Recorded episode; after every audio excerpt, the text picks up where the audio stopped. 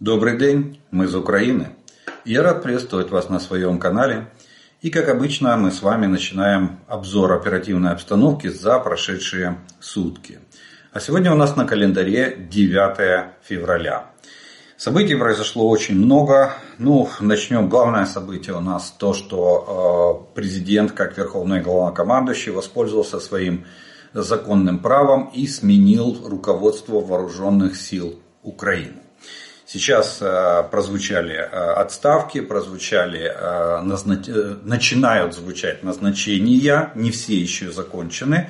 Поэтому, я думаю, стоит дождаться окончательных назначений, особенно в Генеральном штабе, и уже тогда мы посмотрим и будем анализировать, кто на какие должности назначен и, и, и какие успехи или какие достижения они смогут нам показать на, это, на этих должностях и в этом составе.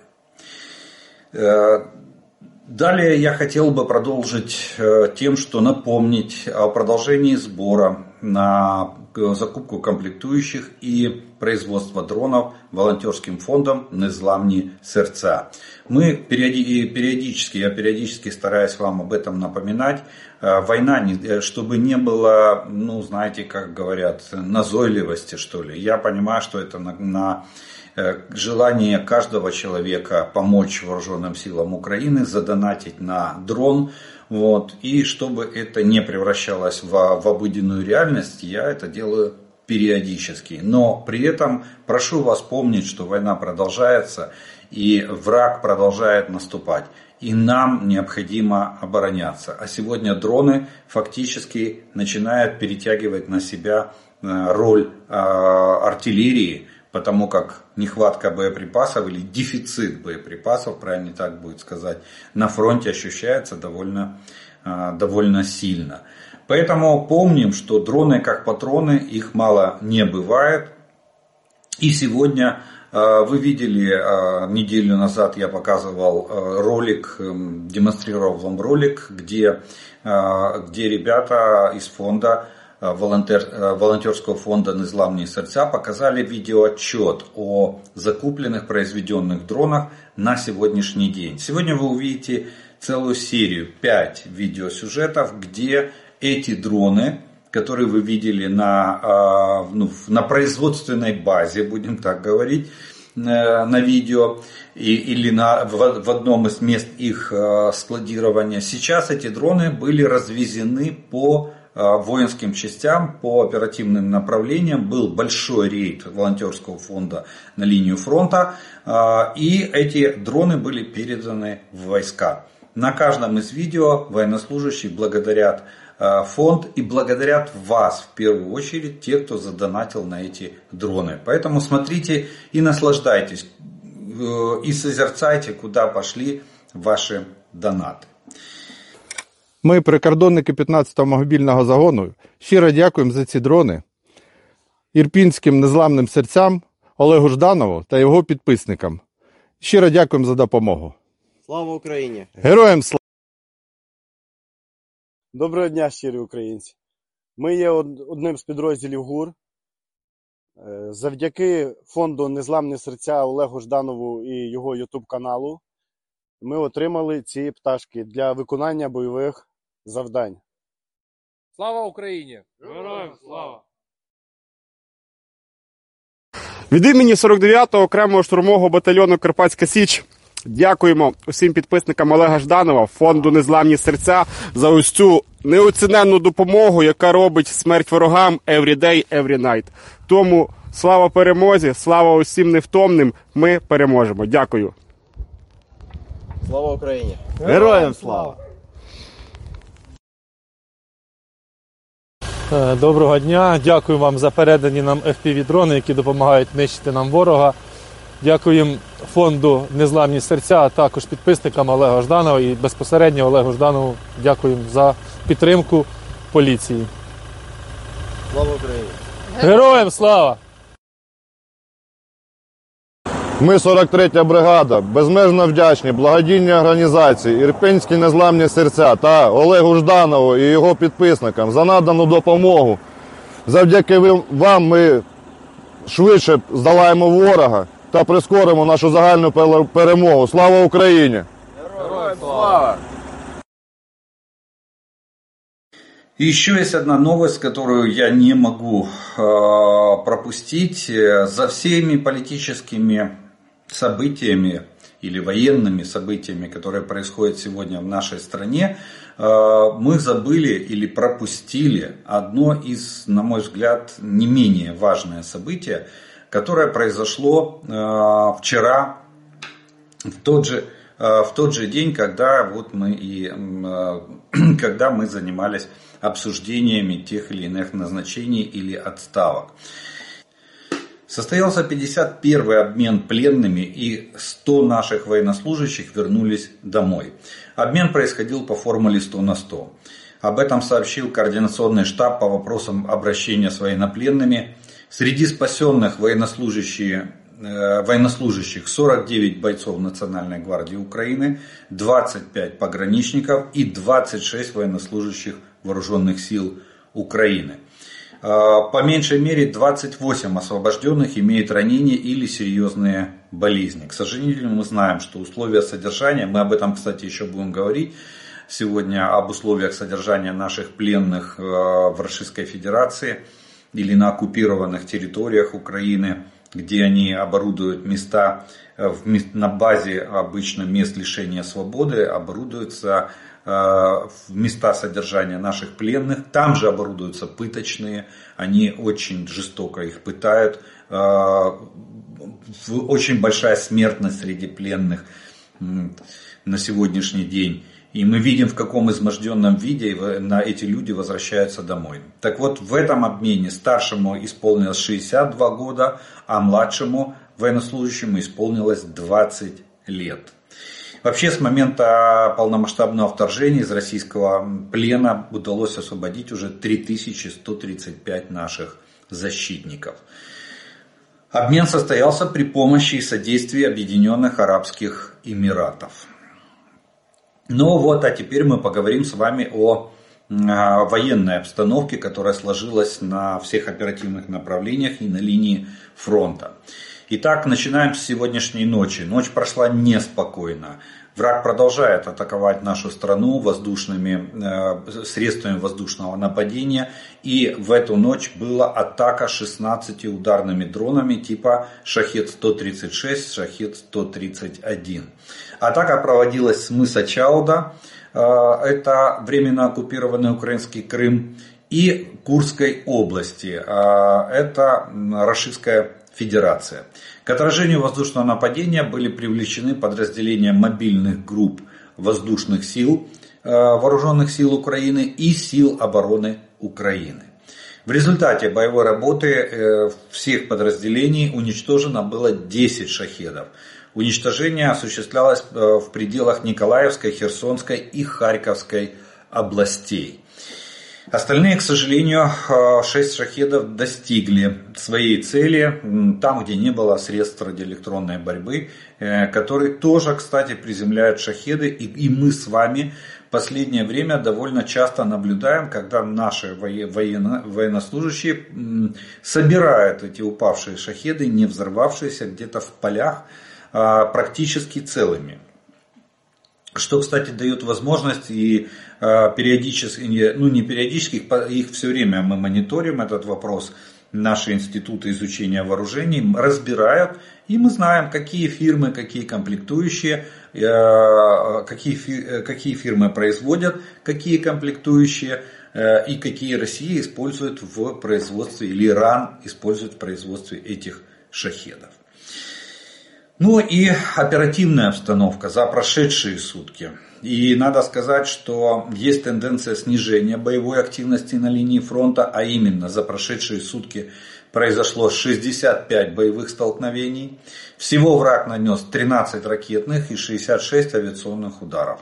Совершил 96 обстрелов из реактивных систем залпового огня по позициям наших войск и населенным пунктам в ближайшей глубине от линии фронта.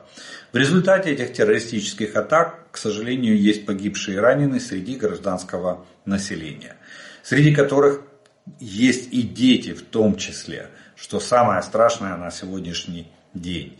Разрушения и повреждения получил как жилой фонд, так и э, другая гражданская инфраструктура. Авиационные удары российской авиации наносились в основном в Харьковской, Луганской, Донецкой, Запорожской и Херсонской областях. А вот э, под артиллерийский огонь российских э, захватчиков попало более 110 населенных пунктов Черниговская, Сумская, Харьковская, Луганская, Донецкая, Запорожская, Днепропетровская, Херсонская и Николаевская области. К сожалению, вся география линии соприкосновения с Российской Федерацией, как по государственной границе, так и по линии фронта. В зоне ответственности оперативно-стратегической группы войск «Север» Волынское Полесское направление. Здесь оперативная обстановка остается без существенных изменений. На Северском и Слобожанском направлениях тут противник сохраняет военное присутствие в приграничных районах, проводит активную диверсионную деятельность с целью недопущения переброски наших войск на другие угрожающие оперативные направления и наращивает плотность минно-взрывных заграждений вдоль государственной границы в Белгородской области. То есть здесь обстановка остается крайне тяжелая и, э, ну не крайне, извините, э, тяжелая, но стабильная и контролируемая со стороны вооруженных сил или сил обороны Украины. Далее у нас с вами идет зона ответственности оперативно-стратегической группы войск Хортица. И это Купинское направление. Здесь наши воины отразили 5 атак в районах населенных пунктов. Синьковка, Ивановка, а, Харьковской области, где враг пытался прорвать оборону наших войск. Все атаки были отражены, линия фронта осталась без изменений. Ну и как я говорил, на Купинском направлении, видите, две атаки, три атаки, пять атак. То есть интенсивность боевых действий немного спала. Ливанское направление, то же самое, если мы вчера говорили о довольно серьезном натиске со стороны врага, то сегодня только в районе населенного пункта Тернов Донецкой области было предпринято 4 попытки атаковать наши позиции вражескими войсками. Все 4 попытки были неуспешные для врага. Он понес потери и отступил на исходные рубежи. Далее Бахмутское направление. Тут э, силами обороны Украины тоже отражалось, было отражено 4 атаки. И в основном они были э, произведены в районе Ивановского и Клещиевки. Э, линия фронта остается без изменений. Враг успеха не имел, понес потери и отступил. Далее наступает зона ответственности оперативно-стратегической группы войск Таврия. Авдеевское направление открывает это, э, эту зону ответственности. И да, оно продолжает оставаться крайне тяжелым на сегодняшний день.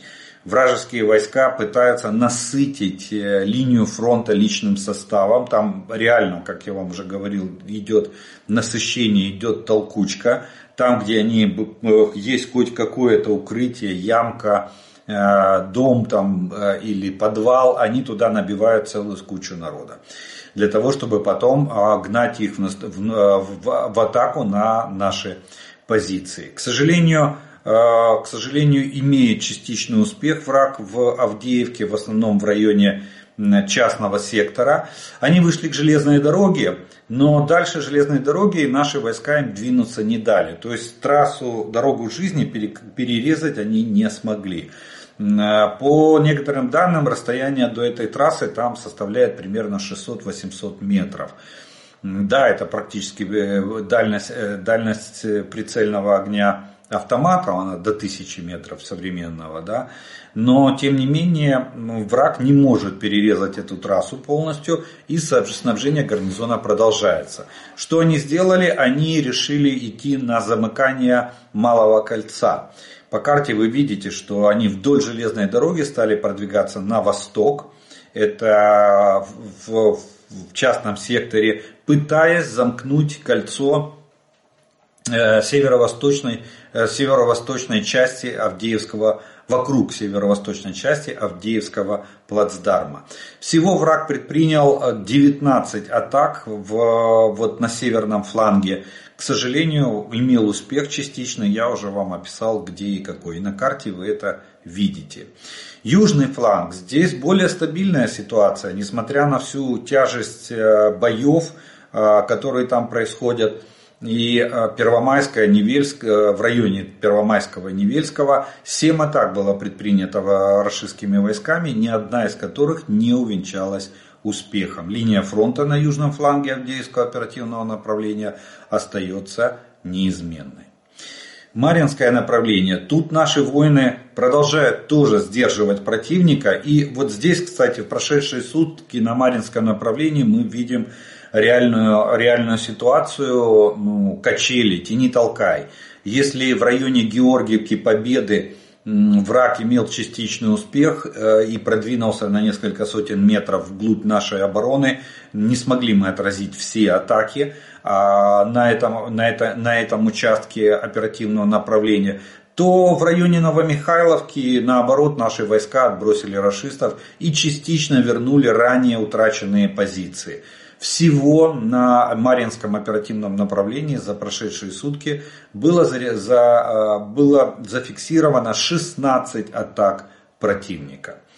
Шахтерское направление. Тут, э, наоборот, враг пока что наступательных действий не проводил. Э, линия фронта без изменений, но тем не менее позиционные бои, перестрелки и обмен артиллерийскими ударами продолжаются постоянно. Запорожское направление. Тут силы обороны Украины отбили атаку оккупантов западнее Вербового. Большей боевой активности на этом направлении враг не проявлял. Линия фронта на Работинском выступе остается без изменений. Ну и у нас э, зона ответственности оперативно-стратегической группы войск Одесса. Херсонское направление. Здесь, несмотря на значительные потери, враг продолжает не оставлять попыток выбить наши подразделения с занимаемых позиций. За прошедшие сутки противник совершил здесь два штурма наших позиций. Тоже, видите, количество штурмов упало, было даже 9-11. А, вчера 4 и сегодня уже два штурма. Не принесли эти штурмы успеха врагу, наоборот, э, они понесли довольно существенные потери и отступили на исходные рубежи. Э, за последние сутки авиация сил обороны нанесла удары по семи районам сосредоточения личного состава, вооружения и военной техники врага. А подразделения ракетных войск и артиллерии нанесли удары по двум складам боеприпасов, двум артиллерийским э, районам огневых позиций артиллерии и логистическому хабу противника.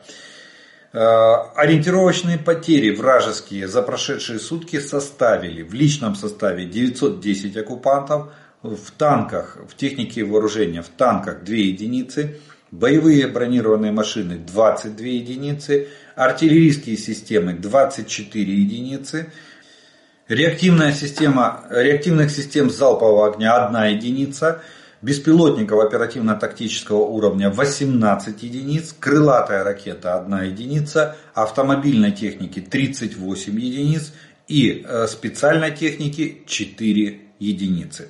Вот такой вот урожай собрали силы обороны Украины на всех оперативных направлениях и на линии фронта от Сватова до Олешек.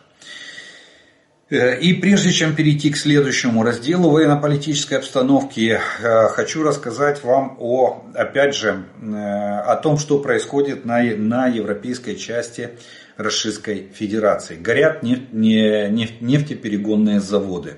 Горят, причем география очень большая, видите, практически, ну, будем так говорить, с севера на юг вся, вся европейская часть Российской Федерации подвергается ударам по э, нефтеперегонным заводам. Итак, и за э, от последние, последние сутки произошла, провела служба безопасности Украины, опять же, наша служба э, безопасности Украины отличилась в этом, в этом плане. И они, видите, они пошли, такое впечатление, что они пошли узкой специализацией по, все, по НПЗ и по нефтегазотерминалам. Э, что есть информация, что беспилотники службы безопасности ударили по двум МПЗ в Краснодарском крае. Не только по Ильскому, но и по а, Афипскому а, НПЗ. В результате на Ильском НПЗ произошел пожар. Поражена установка первичной переработки мощностью 3,6 миллионов тонн в год. А, а без нее враг не может производить дизельное топливо для военных нужд. Цена такой установки 50 миллионов долларов США. Купить ее можно только у западных стран. По Афипскому заводу беспилотники тоже метко отработали. Два объекта находятся на, э, на отставной около 20 километров друг от друга на расстоянии. Э, друг от друга. Но паблики, э, российские паблики пишут, что россияне даже вынуждены были поднимать в небо самолеты. Но это не помогло защитить э, нефтеперегонный завод. Тоже беспилотники ударили, там пожар и остановка предприятия. Такие заводы вполне законные цели. Они не только работают на оборонку и обеспечивают топливом российские войска, но важны для экономики РФ. То есть война идет, э, Российская Федерация нашу экономику уже второй год громит, а мы только сейчас начинаем, в начале. Ибо Россия это, как э, говорят военные Голиаф, точнее экономисты Голиаф на нефтяных ногах. Мы системно их подрезаем. И э, продолжим делать это дальше, пока Голиаф не упадет. Э, вот так, а, так э, охарактеризовал действие источник в службе безопасности Украины, который сообщил об, этом, об, этой, об этой операции, о том, что эта операция именно службы безопасности, службы безопасности Украины. Кстати, по статистике, это уже постфактум, тут статистика вещь неумолимая, как говорят.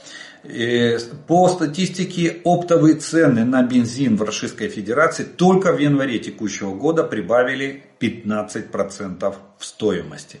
То есть в результате вот этих поражений, э, как бы, как бы это ни звучало, потому что по идее нефть остается в, в РФ, два нефтетерминала перестали на 30% уменьшили объем экспорта, но тем не менее, э, дело в том, что эту нефть некуда девать, и не, нет мощности, не хватает мощностей для ее переработки, а эти мощности еще и уничтожаются вот такими прилетами дронов.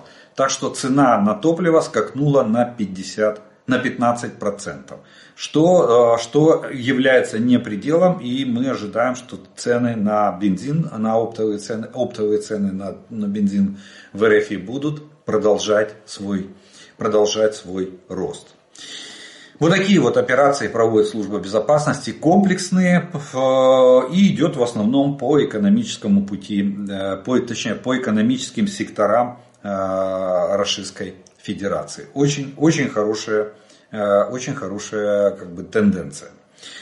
Э, а вот теперь поговорим о военно-политических новостях, которые происходят в нашей стране и вокруг нее. Ну и одни, одна из самых главных новостей, которые нас волнует, это э, голосование и дебаты в Сенате Соединенных Штатов, это Верхняя Палата Конгресса США, о э, закона, по, по поводу законопроекта о финансировании военно-технической помощи Украине, Израилю и Тайваню. Идем по убывающей, по объему. Состоялось э, два голосования за прошедшие сутки. Первое голосование было в комплексе с тем проектом закона по, по изменению мигрантского законодательства. Он не прошел, не, не добрал двух голосов. То есть вместо необходимых минимальных 60 он получил только 58.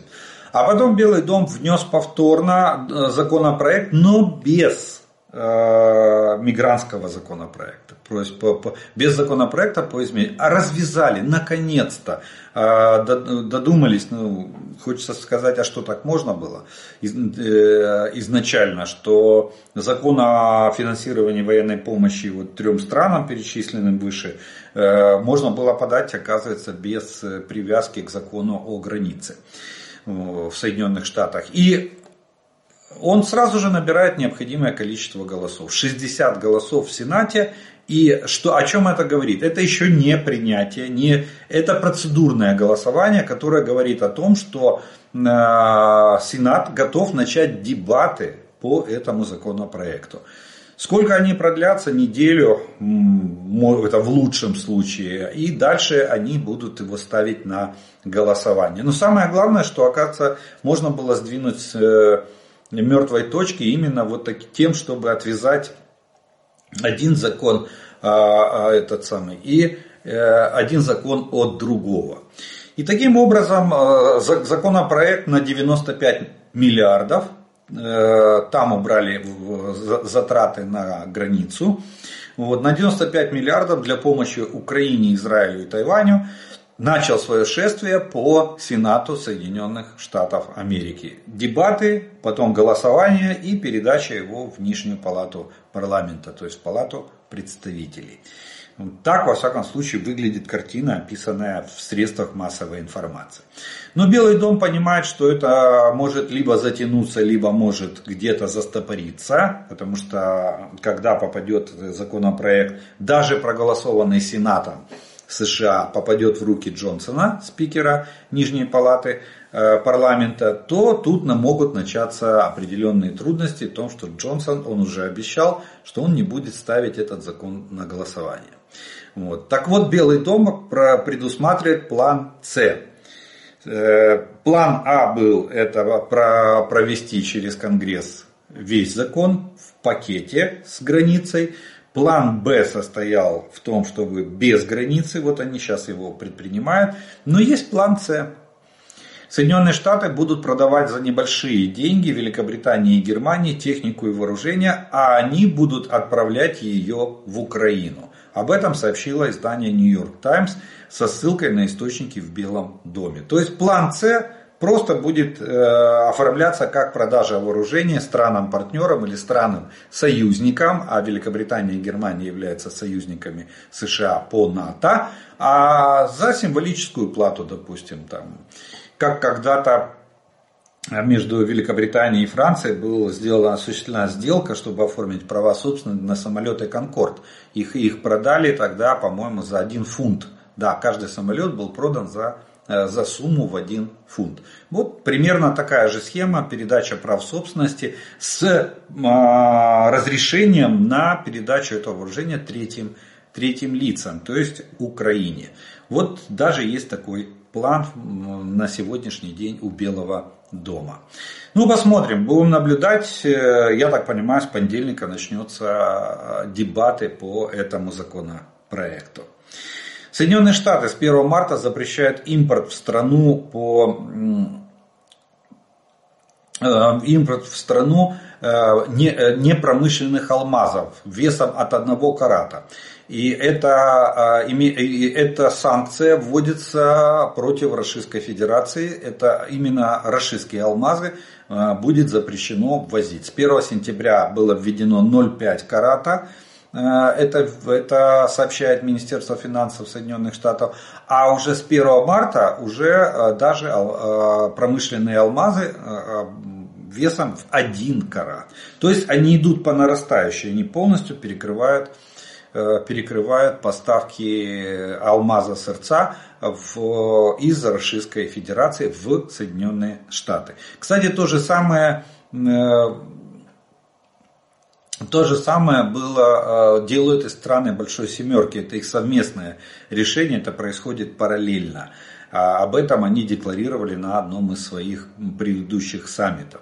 Также в санкционные списки Минфина попали э, юридические лица из Либерии, и э, одно юрлицо из Либерии и три юрлица из Арабских Эмиратов, которые связаны с этими алмазами непромышленными это самое, непромышленными алмазами. В, ну, в, в, там эти страны их добывают, и, а, а в Эмиратах их огранят, гранят эти, эти алмазы. Ну, они тоже попали в санкционный список. Ну и э, Европа, не совсем хорошая новость э, пришла. Польские фермеры начали общенациональную забастовку, которая продлится минимум месяц. Как и обещали, 9 февраля Э, Также на границе с Польшей затруднено движение уже на трех пропускных пунктах, об этом сообщает наша Госпогранслужба э, Украины. И они обещали все перекрыть, всю границу. Еще два пункта пока что, ну, я думаю, что они перекроют, потому что передают репортажи о движении тракторов, сельхозтехники э, и в сторону этих пограничных переходов. Дальше, сейчас я знаю, что есть информация о том, что рабочие группы двух правительств, Польши и Украины, ведут переговоры о э, урегулировании вопроса поставок агропродукции э, из Украины в Польшу, э, что и является камнем преткновения в, или главным требованием в протесте вот этих вот фермеров. Это уже не перевозчики, это уже фермеры объявили общенациональную забастовку. А, и вот тут э, хочется поговорить о правах наших военнопленных в Российской Федерации. То, что я вам анонсировал в самом начале. Э, в так называемой... Кстати, видите, до сих пор такое вакханалия в, юрис, в юрисдикции. Э, вроде бы Россия проводила там псевдореферендумы. Понятно, их никто не, не признал. Вроде бы они там изменили конституцию, включили часть оккупированной территории в, в состав Российской Федерации. Но по-прежнему продолжают писать, что ДНР, ЛНР, э, э, что там, и другие, и другие вот эти квази квази-государства, и они продолжают функционировать. Вот что самое интересное, понимаете, не происходит. Видно, э, видно потоки, денежные потоки, которые идут на содержание вот этих квази-республик, настолько велики, что никто даже не, не собирается шевелить э, даже, даже пальцем, чтобы э, это все привести хотя бы в соответствие с российским законодательством, вот этим оккупационным, которое они там понаписывали сами для себя. Так вот, так называемой ДНР состоялся суд над 33 украинскими военными, и э, сроки, они получили сроки от 27 до 29 лет тюрьмы. Представляете, какие? Их обвинили в обстрелах жилых домов э, вот этой недореспублики, в жестоком обращении с гражданским населением, убийстве по мотивам ненависти и вражды. То есть наши военнослужащие, которые являются комбатантами, которых защищает международное право, их, не, э, их нельзя обвинять в совершении преступлений, если эти преступления не были совершены лично этими военнослужащими. Но это уже не первый случай массового осуждения наших военнослужащих. В Мариуполе был такой суд, в Ростове проходил такой суд. И вот сейчас такой суд проходит э, в ДНР. Тут не указано, но я думаю, что скорее всего в Донецке может, э, проходили в одном из городов а, оккупированного Донбасса, может проходить такой суд. То есть они пытаются максимально, а, максимально на этом построить идеологию а, нашей дегуманизации нас как, как нации, как украинцев. Показать в глазах своей общественности, что такие вот э, мы звери и не человеки. Хотя зверства и нечеловеческие преступления жесточайшие творят именно российские солдаты на оккупированных территориях. Потом мы видим Бучу, видим эти подвалы пытошные, убитых э, там, в затылок людей, э, как в 1937 году со связанными за спиной руками и завязанными глазами. И ну, страшные вещи, которые они творят. А они, видите, они это переводят вот в такую публичную плоскость и делают показательные суды над нашими военными, что, что в принципе противоречит, ну, что само по себе является военным преступлением, потому как солдат находится под присягой и его э, нельзя, он автоматически подлежит помилованию э, в плане, в плане участия в боевых действиях. Ну, как, как обычно, мы уповаем на международное право, а Российской Федерации закон не писан. Далее, на, у, у российских военных на фронте появились э, старлинки, э, появились э, антенны, и об этом сообщают наши военные, то есть у них появился спутниковый интернет. Покупают они эти старлинки опять же через те же Арабские Эмираты, Дубай. Там на, э, из Дубая начали массово поставлять вот эти модули старлинковские э, с лицензированными. Ну, они их в белую покупают. Э, видите, Эмираты занимают э, нейтральную позицию, в том числе помогая, с одной стороны, помогает нам вести переговоры об обмене пленными, потому что напрямую, ну никак, э, как раньше там меняли Э, меня, происходил обмен пленными, на сегодняшний день остался канал только вот через Эмираты. Ну и в это же время они э, закупают. Но тут есть один, э, один нюанс. Наши военные стали жаловаться на скорость интернета от э, вот этих модулей Starlink на фронте. И тут э, опять надо отметить, что, ну, вспомнить точнее, что Илон Маск, э, он сторонник а, сторонник Российской Федерации. Он всегда высказывался в пользу РФ. Вот. И даже а, это не первый случай, когда компания SpaceX, принадлежащая ему, а, она ограничивает действия вот этих вот э, старлинков, э, которые находятся у наших военных. Они каждый имеет индивидуальный номер, имей собственный, и, и можно этот, э, это, отдельно, каждый, э, отдельно взятый модуль можно ограничивать скорость или отключить вообще от системы, он будет неактивен. Вот. вот такое вот происходит у нас, опять поступают жалобы от наших солдат, что именно такое, такое снижение скорости интернета происходит на блоках Starlink, которые мы используем. Тут э, надо напомнить, что у нас часть э, Старлинков коммерческих, которые поставляются через волонтеров э, на линию фронта, а часть старлинков, которые мы получаем в качестве военно-технической помощи, и от Пентагона. Вот, кстати, пентагоновские старлинки, вот тут SpaceX не может влиять никак и никаким образом. Они идут по закрытым военным каналам и обеспечивают устойчивую связь на необходимой скорости передачи. А вот коммерческие старлинки, тут, к сожалению, можно ожидать подвоха от Илона Маска в любой момент. Далее у нас э, Норвегия. А, Норвегия э, принято решение, правительство предложило парла, а, норвежскому парламенту заказать у компании-производителя KDA, компания называется, э, еще 10 пусковых установок и 4 центра управления огнем системы ПВО на САМС. Это делается в дополнение к выкупу оборудования, которое уже было передано Украине. Напомню, что АСАМС уже находится на вооружении наших э, систем ПВО и поставки начались в ноябре 2022 года. Первые системы зашли в Украину. Четыре центра управления, считайте, что четыре комплекта на САМС. Э, это средний радиус действия комплекс эффективность его практически 100%. Э, он один выстрел, одна цель работает по принципу и показал свою высочайшую эффективность в плане борьбы с ракетами и шахедами. Э, надо отметить, что он не работает по баллистике. Это не противоракетный комплекс. Он работает по крылатым ракетам, то есть аэродинамическим целям и по шахедам. Так, ну, конечно же, по по авиации. Ну и на САМС это совместная разработка, она норвежская, американская, там принимали участие и американская компания в ее разработке. И э, надежность или как бы э, до, на, до начала войны в, э, России против Украины, э, этому комплексу самую большую рекламу делал Белый дом.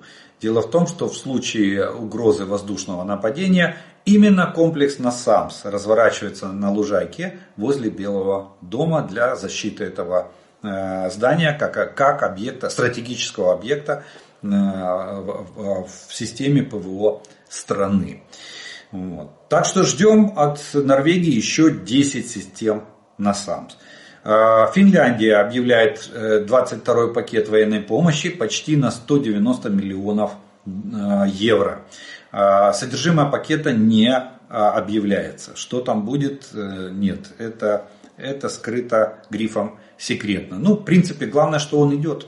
Этот пакет на 190 миллионов. То есть довольно большой пакет.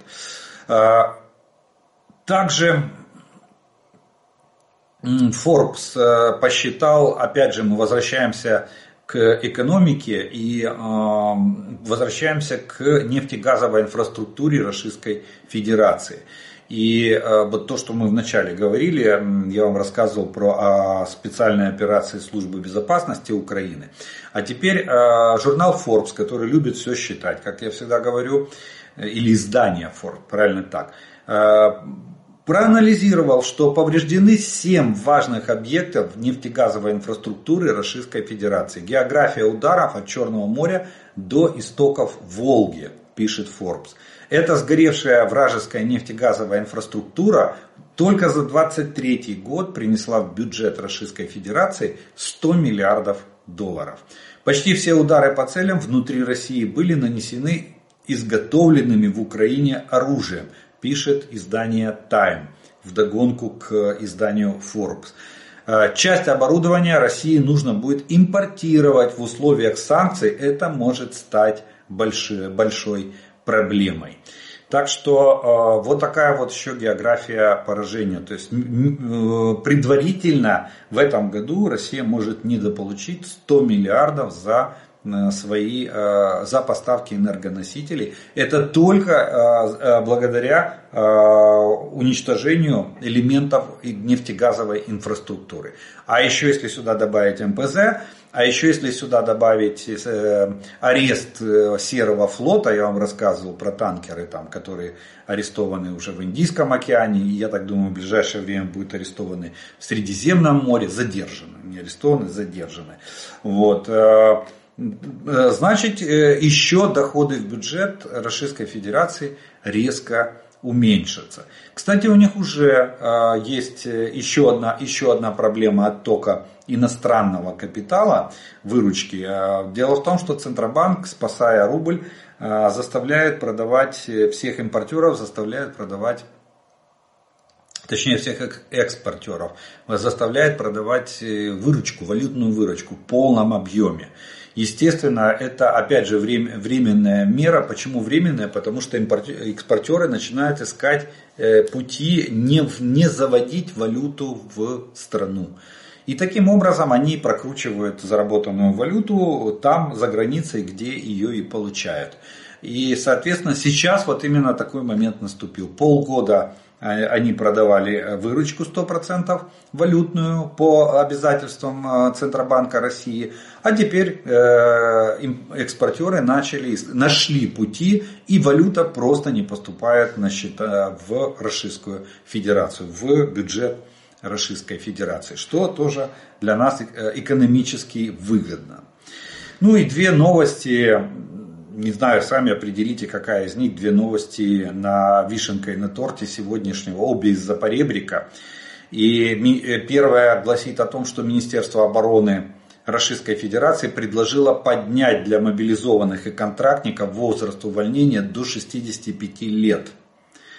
Кстати, это очень, очень о многом говорит. Мобилизованные контрактники в период мобилизации смогут уволиться со службы только после достижения пенсионного возраста или после окончания мобилизации.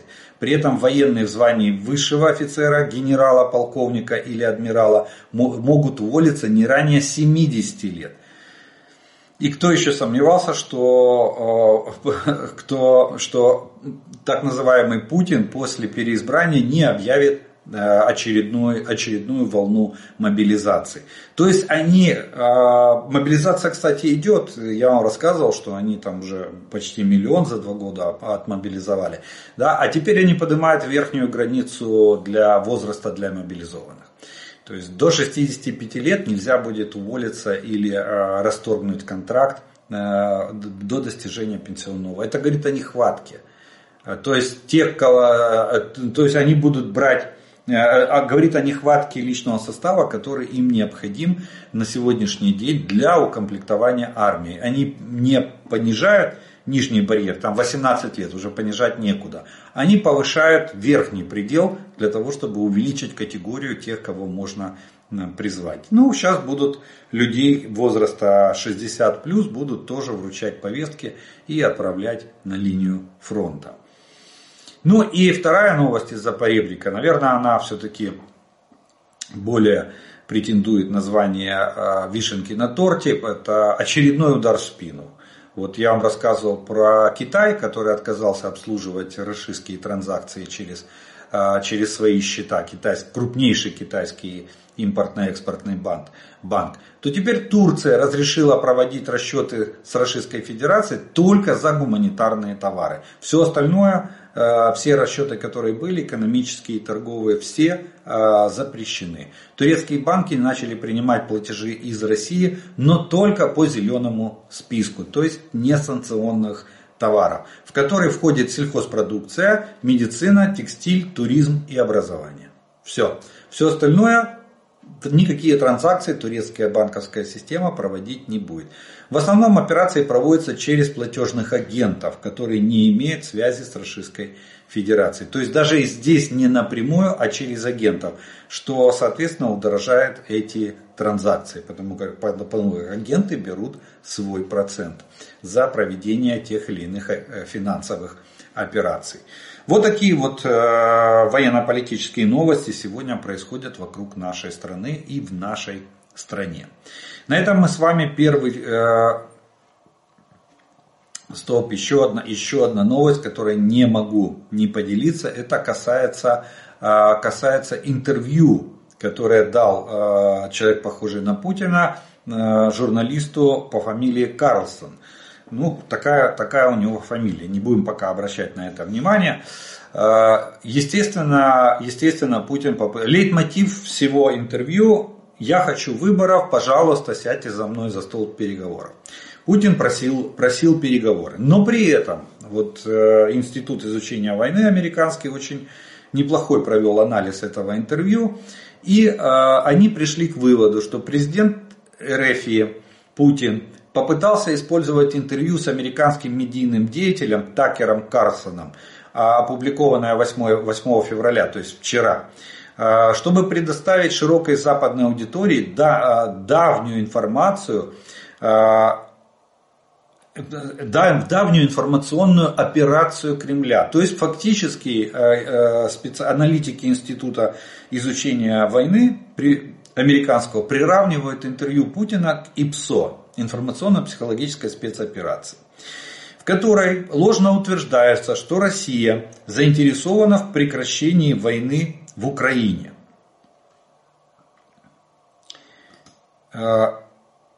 Однако, э, и э, причем путем переговоров, прекращение войны путем переговоров. Однако на протяжении всего интервью Путин продемонстрировал, что Россия не заинтересована в значимых и знаковых переговорах, и что Путин по-прежнему стремится уничтожить Украину как государство. Путин также продемонстрировал свою всеобъемлющую враждебность по отношению к Западу и ложно обвинил Запад в том, что он заставил Эрефию атаковать Украину. Знаете, он с одной стороны говорит, в одном абзаце он говорит, что Запад заставил э, Россию э, атаковать Украину, а в другом абзаце он говорит, что мы ни на кого не нападали.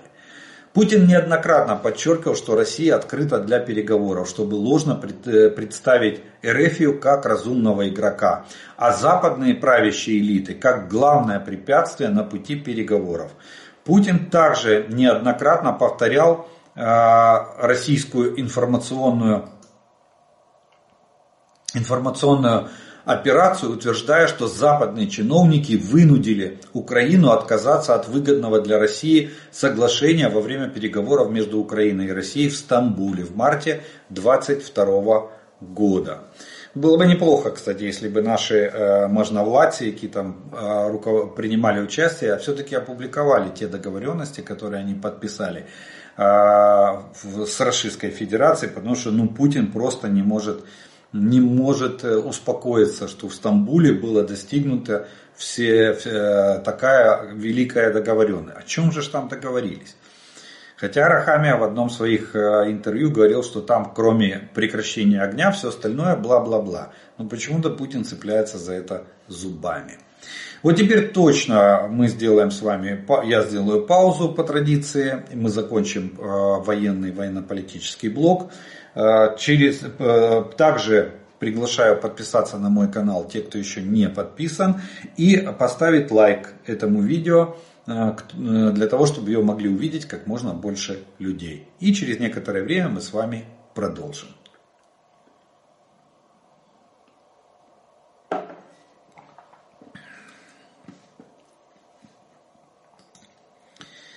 А продолжим мы с вами, как обычно по традиции, это ответом на те вопросы, которые вы прислали к предыдущим видео. И первый вопрос сегодняшнего дня прозвучит следующий. А, скажите, а реально, чтобы систему а, противоракетной обороны ШАД, а, американскую, которая сбивает э, на орбите ядерные ракеты, поставить в Польшу для Э, или э, в Польшу или другую страну НАТО для того, чтобы защитить Украину, если будет красная кнопка. Смотрите, э, дело в том, что я думаю, что, во-первых, она стоит, эта система ШАТ, она входит в общую систему противоракетной обороны НАТО, элементы которой размещены в странах Балтии, в Польше и Румынии.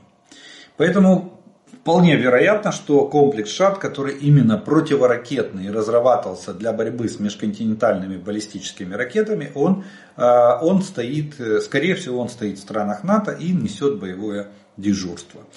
Дело в том, что развертывание такого комплекса, оно не, не настолько эффективно, как вы думаете. Он, он борется, еще раз повторю, он борется с межконтинентальными баллистическими ракетами на, на больших высотах. Обычно минимальная дальность э, таких МБР э, применения это 6 тысяч километров. То есть для того, чтобы такой ракетой ударить по Украине, ее на пуске надо делать из-за Урала. Это раз. Второе. Эти ракеты несут э, заряды большой мощности. Там от 10, от 100 килотонн до 10 мегатонн то есть или 100 мегатонн. Там, там заряды, которые сносят огромные, могут сносить огромные города, убивать одновременно, убивать миллионы, миллионы людей. Десятки миллионов людей, даже не, не просто миллионы. Вот. А, а крупные агломерации просто стираются с лица земли. Зоны, зоны поражения там просто, просто гигантские. Поэтому нет, у нас на сегодняшний день максимально о чем идет речь, это а, о, о том, что Россия грозится применить тактическое ядерное оружие. Тактическое это комплекс ШАД против тактического ядерного оружия ни, ничего не может сделать. Он, он борется с вот такими большими объектами, с высотными целями, которые выходят на околоземную орбиту, так называемый ближний космос, и оттуда совершают удары по объектам, определенным в качестве целей. Поэтому нет смысла развертывания этого э, комплекса. Так же, как и комплекса HEAD, Э, э, точнее этот самый праща Давида израильского, он тоже высотный, противоракетный, который, кстати, недавно применялся для сбития э, баллистической ракеты, запущенной хуситами иранской по территории Израиля. Вот. Так что здесь нет. Далее, эта война показала, что эффективного оружия против сотен тысяч наступающей пехоты противника, который не считается с потерями, в принципе не существует. Как бороться с такими армиями? Ни мы, ни наши союзники не способны производить столько боеприпасов, чтобы остановить такое количество мясных штурмов. Банально заканчивается боекомплект. Даже тот пресловутый новый э, порох может закончиться. А ведь мы не имеем э, дела с китайской армией, например, которая может наступать миллионами, миллионными группировками войск. Любопытно, каким образом тот же блок НАТО планирует с этим бороться. На ум приходит лишь ядерный удар по скоплению войск или э, какое-то химическое или биологическое оружие. Как вариант, оно же так и называется, кстати, химическое, биологическое или ядерное оружие, называется оружие массового уничтожения. Но вы не правы в, в, в том, что нет, нет возможности бороться с большими количествами пехоты. Сегодня существует огромное количество огневых средств для борьбы с пехотой. А, просто этих средств нам не дают. По каким-то причинам, возможно политическим, возможно экономическим, а, из-за их нехватки на складах на сегодняшний день. Но, но поверьте, есть огромное количество средств, которые могут остановить э, такие большие количества войск. Например, те же кассетные боеприпасы. Вот 155 кассетных боеприпасов, он же имеет субэлементы, которые э, масса, по которым очень эффективно борются с э, массовыми мясными штурмами. И ложат, уничтожает пехоту врага еще на, на подходе к рубежу перехода в атаку. Вот. Так что э, здесь нет, оружие есть, но не у нас. Вот, вот так надо правильно сформулировать, что есть виды вооружений, и мы постоянно просим эти виды вооружений. Если бы их нам дали, то тогда, конечно, этот вопрос бы решался, э, решался нам. Нам дали боеприпасы, но их дали очень мало кассетных боеприпасов. Их даже иногда мы видим видео, вот свежие появляются, иногда даже на, видео видно, что применяются эти кассетные боеприпасы, но их недостаточное количество. Вот. Нам дали артиллерию, но ее дали совсем чуть-чуть. Вот если бы ее дали в 3-4 раза больше, чем есть у нас на сегодняшний день, и к ним дали необходимое количество боеприпасов, вот тогда вообще вопросов бы не возникало в плане, в плане подавления вот этих мясных штурмов, в плане уничтожения колонн и так далее. Мы просто сегодня воюем, исходя из реалий, э, которые нам создают наши партнеры. Э, с одной стороны, э, по большому счету, они дают минимальное необходимое количество вооружений. Нас единственное, мы, мы прощелкали два года, не, не переводили экономику на военные рельсы, с одной стороны. С другой стороны, мы сейчас пытаемся нарастить, э, нарастить производство дронов. Мы нашли такую нишу небольшую, которая, которая покрывает, частично покрывает потребности в огневых средствах уничтожения, по уничтожению противника. И пытаемся этим, э, вот этими э, дронами пытаемся компенсировать нехватку современных боеприпасов, высокоточных боеприпасов, кассетного типа, или там других, осколочных, даже осколочно-фугасных, а, как вот действует рашистская, а, рашистская артиллерия. Они вызывают огонь артиллерии по любому поводу. И артиллерия молотит столько, сколько надо. Пока, пока не будет выполнена огневая задача по подавлению или уничтожению противника, то есть нас, нас с вами. До тех пор они применяют артиллерию. Потом они идут на зачистку. Вот в этом, в этом разница. Но поверьте, вооружение есть и огромное количество видов вооружений существует и у стран НАТО тоже. Для себя они вытащат со своих запасников все, что необходимо. Следующий вопрос. А, Касательно присутствия войск США в Европе, почему Европейский Союз до сих пор не избавился от этого контингента войск в пользу создания своих? Вы рассказываете о, в, о временах Клинтона, когда югославский конфликт чуть было не положил этому конец. Но не сложилось. До тех пор, э, с тех пор прошло почти 30 лет. Какова мотивация Европейского Союза на данный момент? Может быть так дешевле, так как свои силы обходятся гораздо затратней? Или американские войска гораздо более оснащеннее, многочисленнее и опытнее, на что Э, на что рассчитывает Европейский Союз. Если, например, тот самый Трамп решит одним своим указом вернуть весь иностранный военный контингент домой.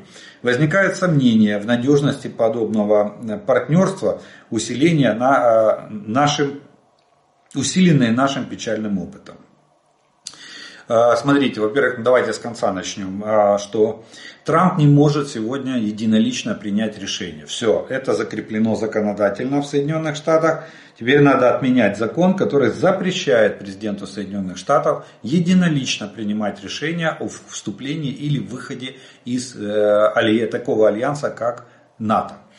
Поэтому уже этого не будет. В любом случае Трампу придется идти, если он станет президентом еще, ему придется идти в Конгресс и э, Соединенных Штатов и просить, чтобы Конгресс э, дал ему такое разрешение или отменил вот этот э, такой действующий закон э, Соединенных Штатов. Поэтому насчет этого бояться не надо, с одной стороны. С другой стороны, э, Европа, на мой взгляд, Европа давным-давно бы уже сделала...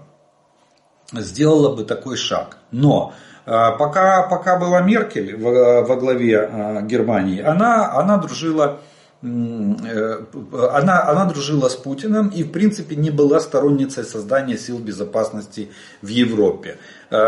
Ее абсолютно устраивало, на тот момент ее устраивало присутствие, допустим, НАТО. Тем более, что НАТО, кстати, в ее каденцию было самое большое сокращение количества военных баз натовских на, на территории Германии. И только с ее уходом эти базы начали возвращаться. То есть она потихоньку убирала, э, убирала НАТО, ну, во всяком случае, с территории Германии. Вот. И НАТО больше превратилась вот в этот период между 91 годом, развалом Советского э, Союза и началом войны, 14 годом, началом войны России против Украины, НАТО больше даже превратилось в политическую организацию. Да, Югославская война встряхнула немножко НАТО, и тогда действительно Клинтон развязал эту войну, и только благодаря этому сохранил НАТО. Потому что все шло к тому, что НАТО надо убирать. Они убрали ракеты, а, они убрали, э, они начали убирать войска, они начали сокращать количество баз и так далее.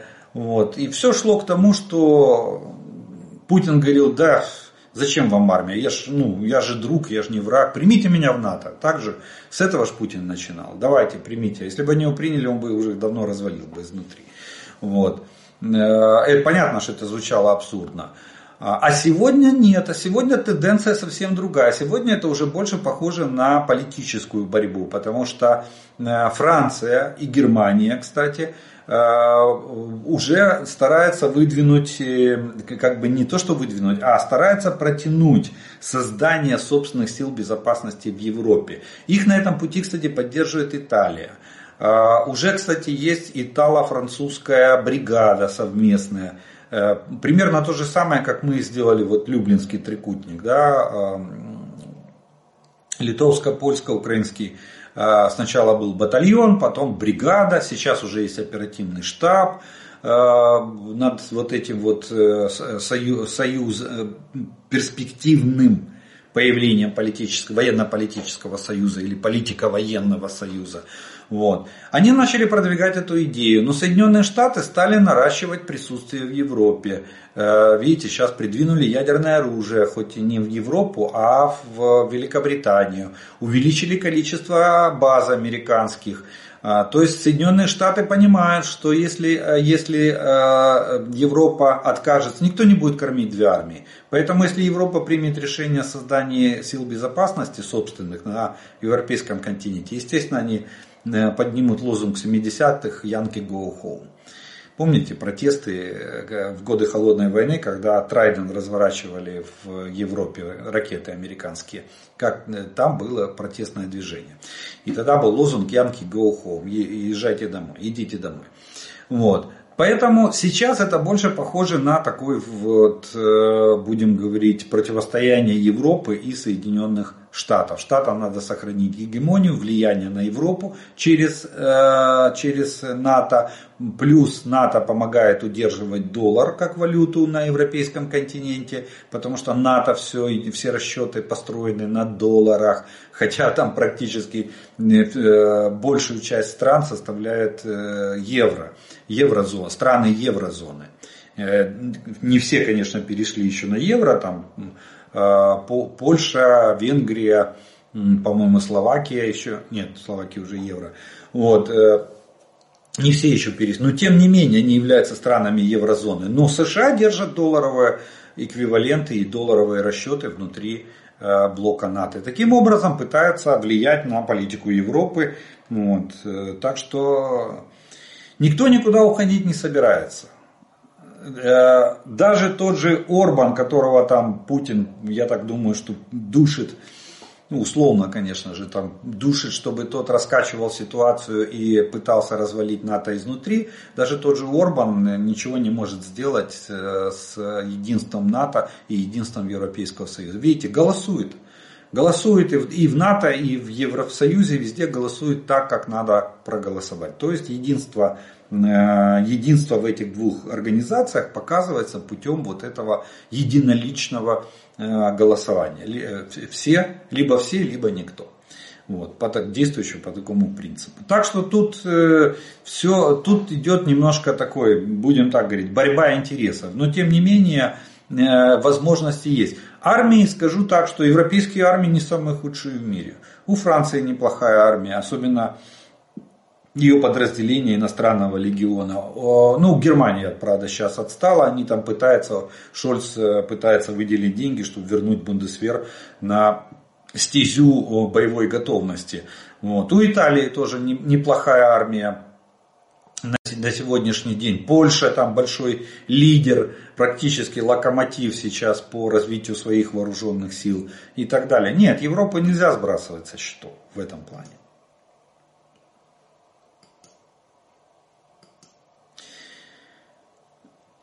Далее. Вопрос касательно победы в, э, в этой войне. Мы все прекрасно знаем, что это граница 91 года. Но, что, но в то же время практически повседневной стала мысль о том, что война на этом не закончится. И обстрелы нашей территории продолжатся и дальше. Вы часто говорите, что мы ни в коем случае не пересечем границы 91 года. И что наша граница станет линией обороны. Но как же тогда быть с э, постоянными обстрелами наших э, приграничных городов и населенных пунктов? Мы не можем контролировать э, блуждающую реактивную артиллерию врага, а значит нам все равно придется создавать буферную зону на его на его территории. Или наши войска будут постоянно вынуждены совершать как кратковременные специальные военные операции на территории врага с последующим возвратом в расположение. По примеру израильской армии. Как вы считаете? Я именно так и считаю, что скорее всего в данном случае будет израильский вариант. Плюс еще бы к этому я добавил, тому что вы написали, что не только совершение рейдов, проведение специальных действий, да, дистанционными способами огневого воздействия, то есть беспилотники, там, ракетные войска и так далее, но и создание оборонительных видов вооружения, типа систем «Железный купол», которые бы э, стали, вот как в Израиле, 9 батарей «Железного купола» стоит вдоль границы. И они, и они стараются перехватывать все, что летит со стороны того же Ливана, со стороны Хизбаллы, там Сирии и так далее. Они закрыли границу вот этим вот э, таким, а, будем так говорить, огневым рубежом. Э, Причем там, э, они же там, система довольно, довольно совершенная, довольно умная в том плане, что если ракета летит в нежилую зону, в пустыню, то система ее пропускает. Поэтому иногда говорят, вот там взрывы были, пролетело пару ракет. Это принцип работы системы. Она не тратит боеприпасы на ракеты, которые летят мимо жилой застройки. Там все, карта у нее цифровая есть, и система четко понимает, куда можно, чтобы упала ракета, а куда нельзя. Вот. Поэтому вот что-то типа такого, железные занавеси, да, скорее всего, буферная зона, ну, если мы их выбьем до границ 91 -го года, значит, конечно, у нас будет возможность создания буферной, э, буферной зоны. Еще один вариант – ввод миротворческих войск. Причем это же не обязательно ООН. Согласно международному праву можем попросить любую третью страну, которая э, согласится поставить свои войска на границе как, э, как разграничение. Есть такой вид операции, он написан в уставе ООН, называется раздели... Э, операция, вот э, шесть видов э, миротворческих операций, одна из них называется разделение противоборствующих сторон. Такая операция сегодня происходит на Северном Кипре, которая разделяет Кипр и вот эту непризнанную турецкую республику, Кипрско-турецкую республику. Вот. Там стоят войска ООН, которые являются разделителем двух противоборствующих сторон. Получается, кто бы ни открыл огонь, он стреляет в сторону солдата ООН. Естественно, никто такого нарушать не будет. Ну и здесь можно найти любую какую-то страну или, или группу стран, которые составят, согласятся поставить своих представителей, свои войска, точнее, на линии границы для того, чтобы разграничить. Вот это как бы более мирный вариант, более такой дипломатический, а Израильский вариант, чисто военный вариант, это создание буферной зоны за счет территории врага э, в, при наличии огневого превосходства над ним. Вот по-другому это не получится сделать. Надо, надо, чтобы было огневое превосходство, тогда да, есть возможность составить. И ну и соответственно каждый выстрел должен быть э, подавлен или ответ на, на каждый выстрел должен быть жестким и, и мощным чтобы враг понимал, что нельзя стрелять, это будет больно потом. Ну что ж, на этом мы с вами вторую часть э, вопрос, ответы на вопросы э, закончим. И у нас остается третья часть. Это э, комментарии, приветствия и пожелания, которые вы прислали к предыдущим видео. И первый комментарий сегодняшнего дня прозвучит следующий. Начиная с 24.02 22 года, то есть с момента массированного вторжения, украинские воины уничтожили 9411 артиллерийских систем э, расистов. При этом в течение последних 10 дней россияне теряли в среднем 30 артсистем в сутки. Поэтому я ожидаю, что через 3 дня украинские воины уничтожат около 9500 российских артиллерийских систем, считая с февраля 2022 года. Второе. Скорее всего, россияне атакуют украинцев на авось. Э, например, авось украинцы разбегутся. Э, третье. Меня не удивляет и не скупость европейцев. Они э, тратят на помощь Украине всего лишь 0,1% от своего валового внутреннего продукта. Не склонность европейцев поговорить об их неслыханной щедрости. Я не говорю по поводу, от, э, а, четвертое, я не говорю по поводу отставки генерала Залужного с должности главнокомандующего ВСУ. Дело в том, что навыки и особенности названного генерала не могут компенсировать значительную нехватку артиллерийских снарядов, поставленных в Украину из Европы и Америки. И пятое, конечно, публикуемые украинцами сообщения про УСИ молитвы за ЗСУ и лозунги героям слава тоже не могут заменить внутри, внутриупомянутые, вышеупомянутые снаряды. Между прочим, украинским воинам требуется, э, требуется проявлять не столько героизм, сколько профессионализм, например, при наведении орудий на противника.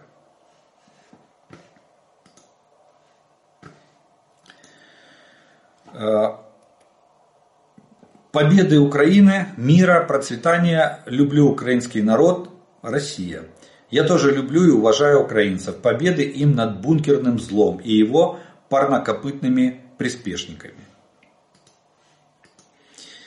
Добрый вечер из Казахстана. Слава Украине, слава ГУР, слава Вооруженным силам Украины. Теперь вся ответственность за провал на фронте только на том, кто решил обезглавить армию. России точно нужно сменить тактику ведения войны, нужно больше никогда не переходить незаконно границы других государств с оружием в руках. И тогда не будет в мире войн.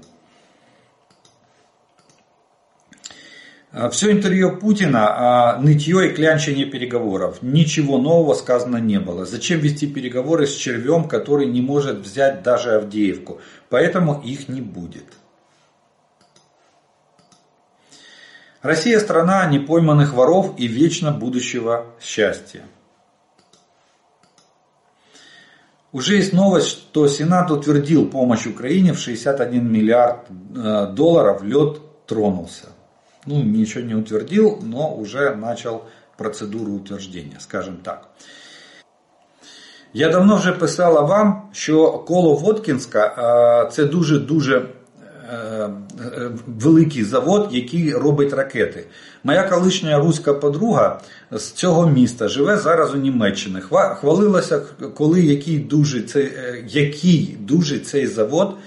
Я це запам'ятала. Чекала щодня, коли прийде час на знищення цього заводу. Нарешті, дякую тим людям, що це зробили. Можна повторити. Ось такий коментарі. Дякую залізному генералу за витримку, за прямоту, за надію і віру в перемогу. Най попереду будуть нові високі призначення і успіхи.